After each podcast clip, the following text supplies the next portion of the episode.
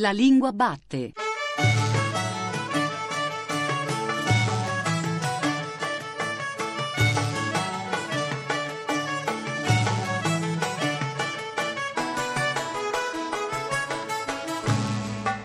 Buongiorno, buongiorno da Giuseppe Antonelli che vi dà anche oggi, anche stamattina, il benvenuto alla Lingua Batte, la trasmissione di Radio 3 tutta dedicata alla lingua italiana.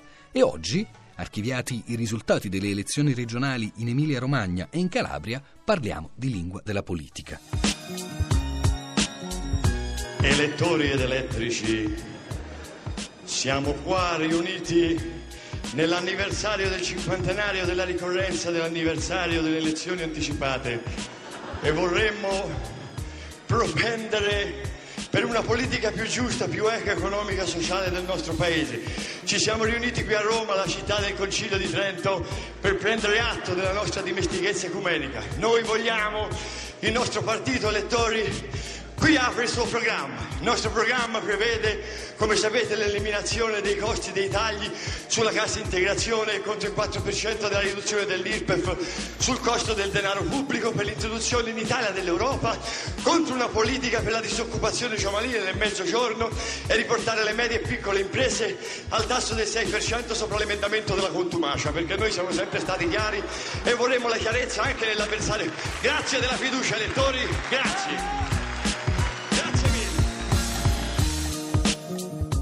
Lo spunto ci viene dall'undicesimo convegno dell'ASLI, l'Associazione per la Storia della Lingua Italiana, che si è tenuto a Napoli dal 20 al 22 novembre ed è stato dedicato proprio al tema L'italiano della politica e la politica dell'italiano. Il programma era fittissimo, tra gli altri ci sono stati interventi di Tullio De Mauro, di Michele Cortelazzo, di Riccardo Gualdo, Erasmo Leso, Francesco Merlo e Stefano Pivato.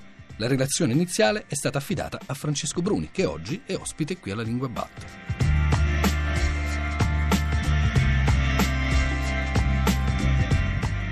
Per parlare dell'italiano della politica in prospettiva storica, abbiamo oggi qui con noi Francesco Bruni. Autore di studi fondamentali sulla storia della lingua italiana, concentrati soprattutto sul rapporto tra lingua, cultura e società, Francesco Bruni è professore emerito di storia della lingua italiana all'Università di Venezia Ca' Foscari, socio dell'Accademia della Crusca e dell'Accademia dei Lincei e anche dell'Istituto Veneto di Scienze, Lettere ed Arti. Il suo ultimo libro si intitola Italia, vita e avventure di un'idea, pubblicato dal Mulino nel 2010.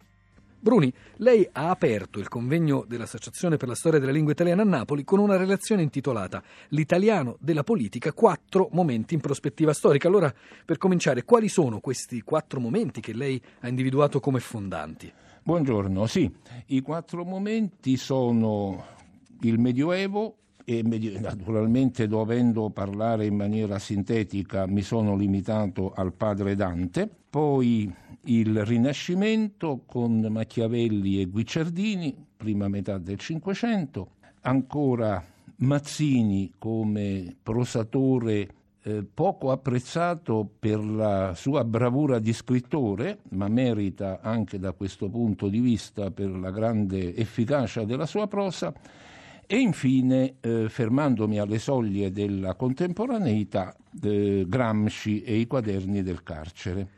Una domanda riguarda a questo punto il periodo di fine Settecento, Francesco Bruni, sì. che poi è il periodo in cui si diffondono tante parole del lessico politico italiano, abdicare, colpo di Stato, patriota, coalizione, anche destra e sinistra, sembra siano attestate per la prima volta nel 1793.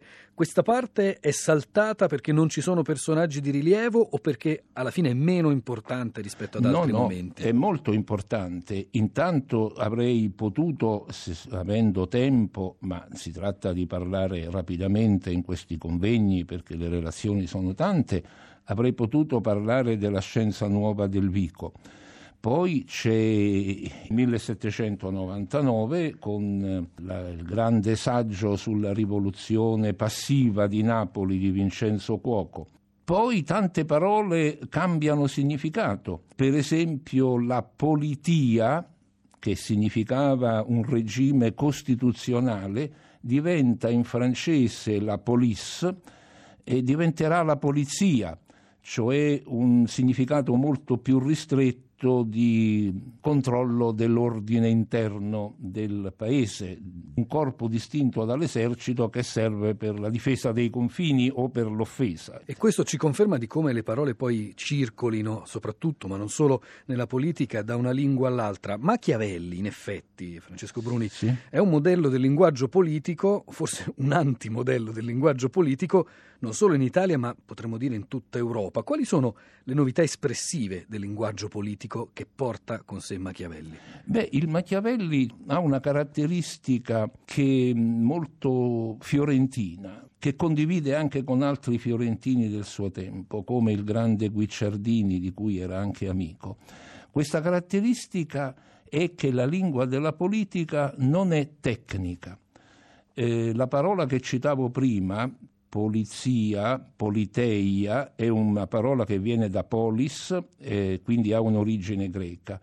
Machiavelli, come i fiorentini del Cinquecento, fanno la politica con la lingua quotidiana e dunque è una lingua debolmente tecnificata. Poi Machiavelli è un grande scrittore ed ha una sua potenza espressiva, ma per fare un esempio che oggi può meravigliare nel 2014, il Principe è un'opera molto discussa, è stato demonizzato nell'Europa protestante, preso come emblema dei vizi dei cattolici, e quindi c'è tutta una storia di questo Machiavelli diabolico, tenebroso, ma il povero Niccolò non meritava diciamo, questa sorte, ma questo è un altro discorso.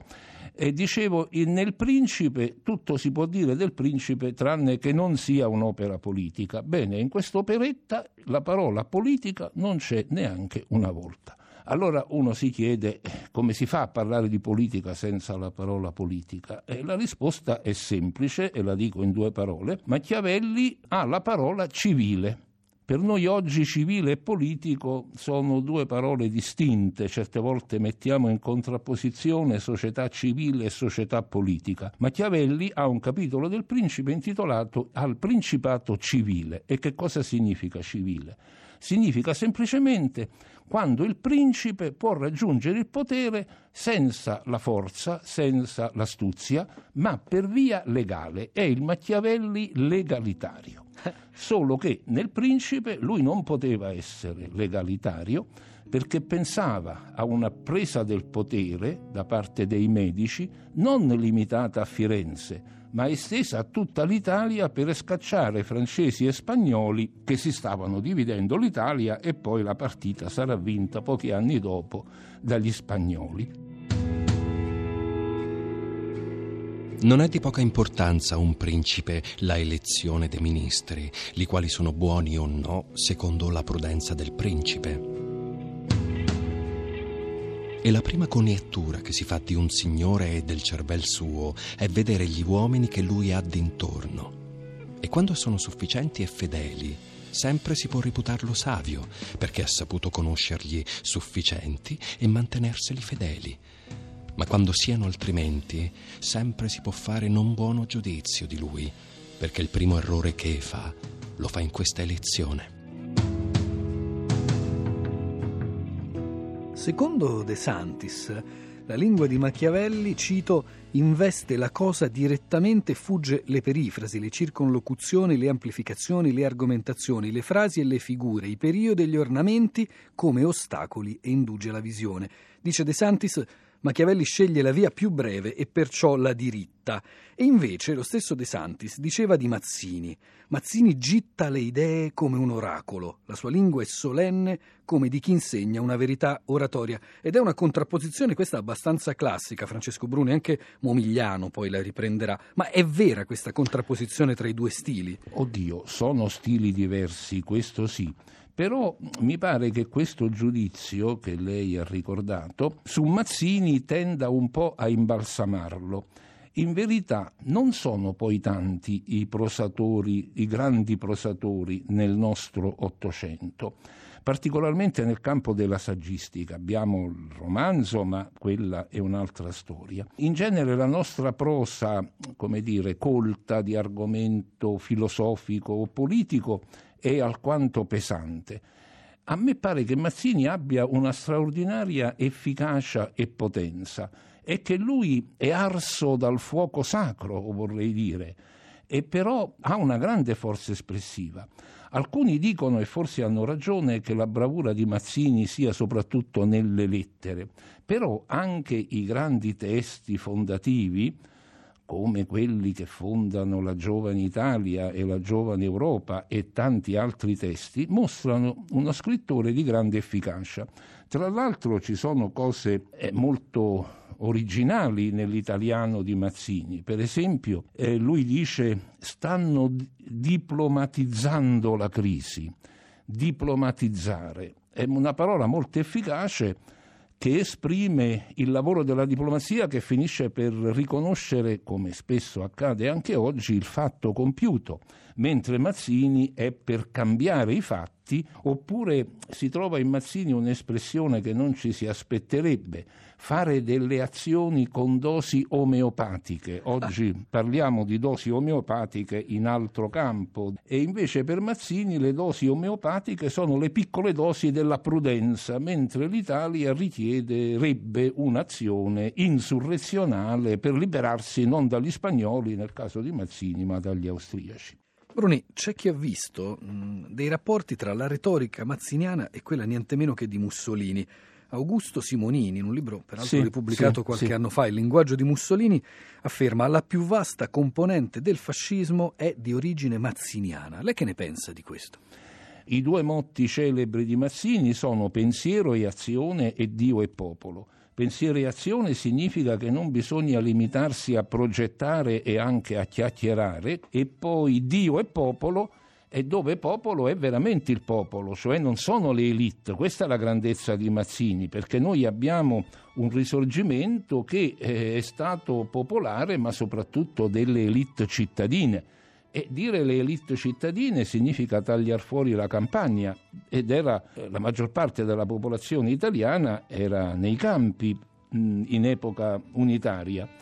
E Mazzini pensa davvero al popolo, vorrebbe fare apostolato appunto nel popolo, mentre quella del fascismo è invece una cosa diversa oggettivamente, al di là dei richiami a Dante, a Machiavelli, a Mazzini che Mussolini, ma anche grandi giuristi del fascismo hanno fatto e storici come Gioacchino Volpi o Francesco Ercole, quella del fascismo è piuttosto la nazionalizzazione delle masse per ricordare il titolo di un celebre storico tedesco che ha coniato questo concetto studiando la Germania di primo Novecento.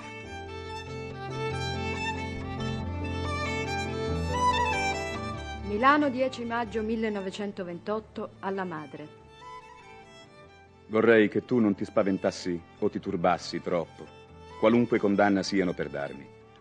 Che tu comprendessi bene, anche col sentimento, che io sono un detenuto politico e sarò un condannato politico, che non ho e non avrò mai da vergognarmi di questa situazione.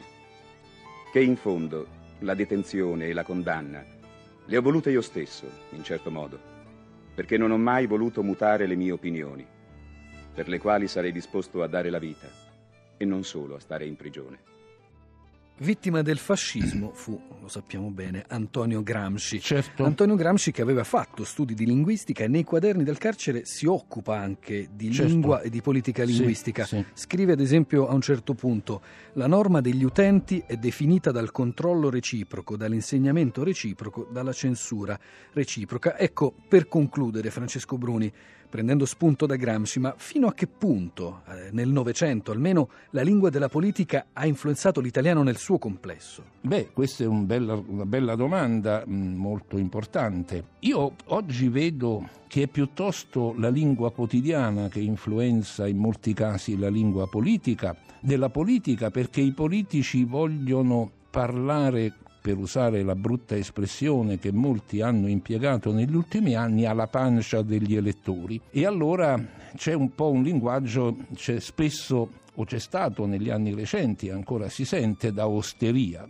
quando sai, quando gli uomini andavano nelle osterie di una volta, bevevano un boccale di vino e bestemmiavano picchiando un bel pugno sul tavolo, che era molto macho man. No? Per esempio, pensiamo all'espressione fare squadra. È una metafora non particolarmente originale che i politici prendono dal gioco del calcio, mentre un po' di tempo fa i politici dicevano che pensavano di bonificare il calcio dai fenomeni violenti del tifo che ci sono stati negli anni passati e che spesso continuano a prodursi nella contemporaneità. Speriamo non troppo a lungo nel futuro. Poi non ci sono parole realmente politiche, le parole non nascono politiche, le parole lo diventano e quindi c'è un rapporto continuo di dare e di avere tra il linguaggio quotidiano e il linguaggio politico.